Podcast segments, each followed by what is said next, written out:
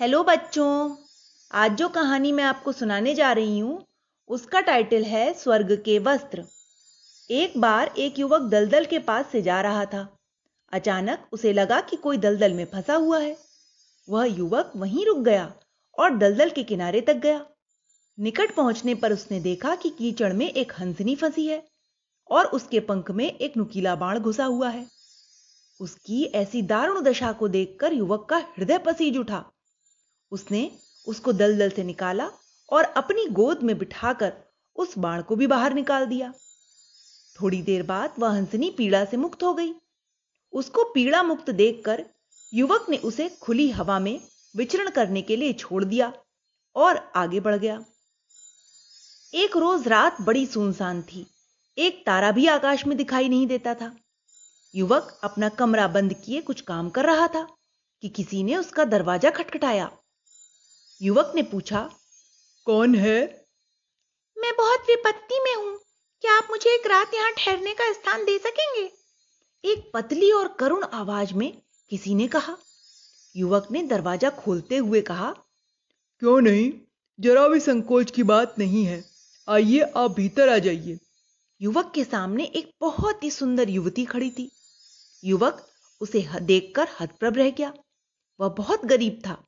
उसके पास न बढ़िया बिछौना था न गुदगुदा पलंग न बड़ा कमरा।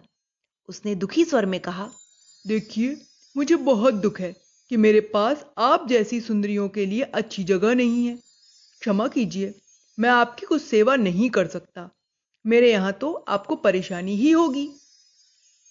ये आप क्या कह रहे हैं? मैं तो कहीं भी रह सकती हूँ। मैं तो एक मामूली लड़की हूँ। मधुर स्वर में युवती ने कहा आखिर उस युवक ने आदर और लज्जा के साथ उसको अपना छोटा सा कमरा दे दिया और स्वयं एक कोने में सिकुड़ कर सो गया। अगले दिन प्रातःकाल जब युवक गहरी नींद से जागा तो उसने देखा कि लड़की का पलंग खाली है। वह घबराकर उसे देखने के लिए गया तो देखा वह रसोई में खाना बना रही है। वह एकदम चिंतित हो गया। उसकी वाणी मूक हो गई और वह जहाँ का तहां खड़ा रह गया। द्वार पर खड़े उस युवक को देख लड़की ने मुस्कुराकर उसका स्वागत किया और अपना सिर झुका लिया। उसको मुस्कुराते देख युवक कांपते स्वर में बोला आप यह क्या कर रही हैं? खाना तो मैं खुद ही बना लेता हूँ। पर लड़की तो जैसे जवाब सोचकर ही बैठी थी। उसने बड़े मधुर किंतु आज्ञा भरे स्वर में कहा नहीं आज की ही बात नहीं है। आपको अब कभी भी खाना नहीं बनाना पड़ेगा। आपके लिए और बहुत सारे काम मैं करूँगी। आपके पास बहुत अन्य काम भी हैं करने के लिए। आपको वे करने होंगे। यह सुनकर युवक को आश्चर्य हुआ। उससे कोई जवाब देते ही ना बना। बाद में उसने देखा कि वह लड़की अत्यंत परिश्रमी है। उसे रोटी के लिए जरा भी परिश्रम करने की आवश्यकता नहीं थी। युवक उससे काम नहीं करवाना चाहता था, परंतु वह स्वयं ही नए नए काम खोज खोज कर रात दिन कुछ न कुछ करती रहती थी। एक दिन वह युवती कहीं से कपड़ा बुनने की एक मशीन ले आई और घर के बाहर के कच्चे कमरे में उसे रखकर कपड़ा बुनने लगी। उस लड़की के हाथ के बुने हुए कपड़े बहुत सुंदर, पतले और मुलायम होते थे। धीरे धीरे उसके कपड़ों की सर्वत्र चर्चा होने लगी। यहाँ तक कि लोगों में यह विश्वास फैलने लगा कि यह किसी स्वर्ग की परी के बनाए हुए कपड़े हैं, क्योंकि और कोई इतने सुंदर कपड़े बना नहीं सकता था। कुछ दिनों बाद युवक के कानों में भी यह बात पड़ी और उसने उस लड़की से पूछताछ की। लड़की को जब पता लगा कि लोग उसके बनाए हुए कपड़ों को दैवी कपड़े समझने लगे हैं तो उसे बड़ा आश्चर्य हुआ और उसने युवक से कहा, आपको मेरे इस आग्रह का पालन करना होगा। जहाँ मैं कपड़े बुनती हूँ, आप वहाँ कभी नहीं आएँगे। मुझे आशा है कि आप इस आग्रह का पालन करने से नहीं चूकेंगे। यद्यपि युवक ने उसका आग्रह स्वीकार कर लिया, लेकिन उसकी जिज्ञासा बढ़ती गई। एक दिन बहुत अंधेरी रात थी। युवक चुपचाप उठकर कच्चे मकान की ओर चला गया और कमरे के अंदर घुस गया।